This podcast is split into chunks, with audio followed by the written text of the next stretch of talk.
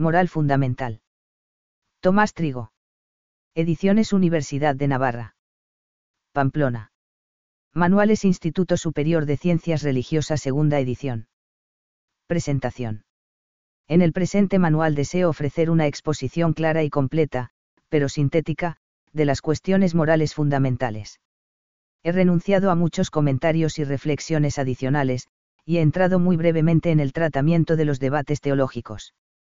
Los temas fundamentales de la teología moral se tratan tomando como base la Sagrada Escritura, la tradición y el magisterio de la Iglesia. En cuanto a este último, me centro sobre todo en dos documentos de especial importancia, el Catecismo de la Iglesia Católica y la encíclica Veritatis Splendor, de S. Juan Pablo II. El hilo conductor de la exposición es la identificación con Cristo. Partiendo de que el plan eterno de Dios para el hombre es invitarlo a ser su Hijo por Cristo, el modelo con el que toda persona humana debe identificarse es Cristo.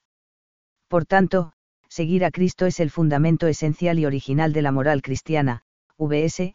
N19. En consecuencia, la moral cristiana no es otra cosa que la reflexión sobre cómo debe vivir la persona humana para identificarse con Cristo y participar en la misión de Cristo.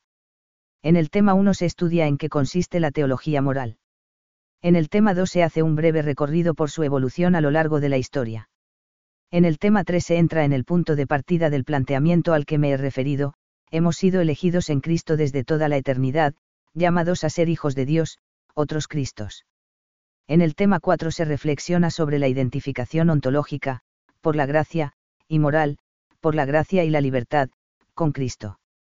Los actos humanos, que se estudian en el tema 5, son las respuestas al amor creador y redentor de Dios, a través de nuestras acciones libres nos identificamos con Cristo y participamos de su misión en la Iglesia.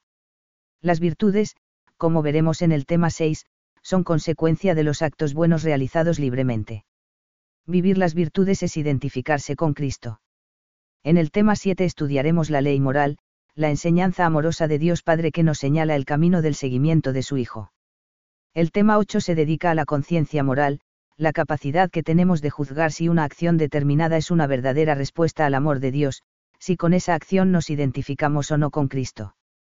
Por último, en el tema 9, se estudia el pecado, la respuesta negativa a la llamada de Dios a ser otros Cristos.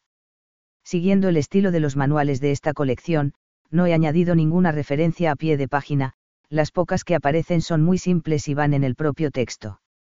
Este modo de proceder tiene la ventaja de la sencillez, pero tiene el inconveniente de no hacer justicia a muchos de los autores en los que me he inspirado.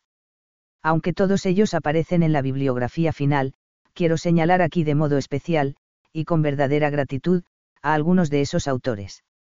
En primer lugar, a Ramón García de Aro y Evencio Cofreces, cuyo Manual de Teología Moral Fundamental, publicado en 1998, he utilizado como base de algunos temas.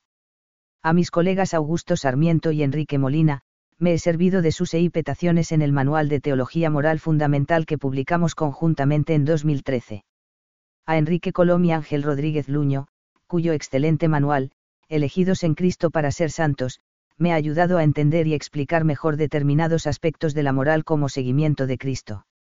Por último, a Miquel G. Santa María, sus ideas fueron muy importantes para forjar el planteamiento básico de este libro. Pamplona, 25 de julio de 2017.